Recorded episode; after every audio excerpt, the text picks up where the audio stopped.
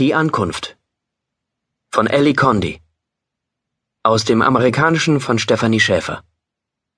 Gelesen von Roman Knischka, Josephine Preuß und Jakob Weigert.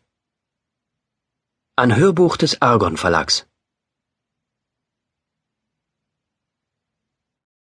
Für Calvin, den nie die Angst erfüllte, von fremden, fernen Orten zu träumen die Geschichte des Steuermannes. Ein Mann wälzte einen Felsen den Berg hinauf. Als er den Gipfel erreichte, rollte der Stein wieder hinunter an den Fuß des Berges, und er begann von vorn. Die Leute im nahen Dorf wussten davon. Sie glaubten, es sei eine Strafe. Nie leisteten sie ihm Gesellschaft oder halfen ihm, denn sie fürchteten jene, die die Strafe verhängt hatten. Er wälzte, sie sahen zu. Jahre später bemerkte eine neue Generation, dass der Mann und sein Stein allmählich im Berg versanken, so wie Sonne und Mond am Horizont untergingen. Sie konnten den Mann, der den Stein zum Berggipfel hinaufrollte, kaum noch erkennen. Ein Mädchen wurde neugierig und wanderte den Berg hinauf. Als sie sich dem Mann näherte, sah sie zu ihrem Erstaunen, dass der Stein mit Namen, Daten und Ortsnamen bedeckt war. Was haben diese Worte zu bedeuten?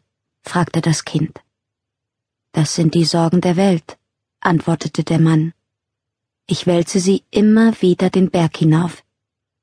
Sie benutzen sie, um den Berg auszuhöhlen, stellte das Kind fest, als es die tiefe Furche betrachtete, die der Stein hinterlassen hatte. Ich erschaffe etwas, entgegnete der Mann.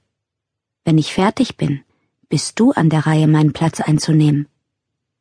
Das Mädchen hatte keine Angst. Was erschaffen Sie? fragte es. Einen Fluss, sagte der Mann. Das Kind ging den Berg hinunter und fragte sich, wie man einen Fluss erschaffen konnte.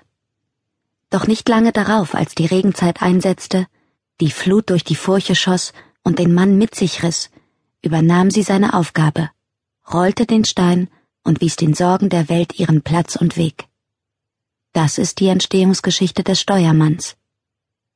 Der Steuermann ist ein Mensch, der einen Stein wälzte und vom Wasser fortgerissen wurde. Der Steuermann ist jemand, der den Fluss überquerte, indem er sich von den Gestirn leiten ließ. Der Steuermann hat kein Alter. Seine Augen und seine Haare schimmern in jeder erdenklichen Farbe. Er lebt in Wüsten, auf Inseln, in Wäldern, auf Bergen und in den Ebenen. Der Steuermann führt die Erhebung an, die Erhebung gegen die Gesellschaft, und der Steuermann stirbt nie. Wenn die Zeit eines Steuermanns vorüber ist, übernimmt ein anderer seine Aufgabe. Und so geht es immer weiter, wie ein Stein, der immer fortrollt. An einem Ort jenseits der Grenzen auf der Landkarte der Gesellschaft wird der Steuermann ewig leben und lenken.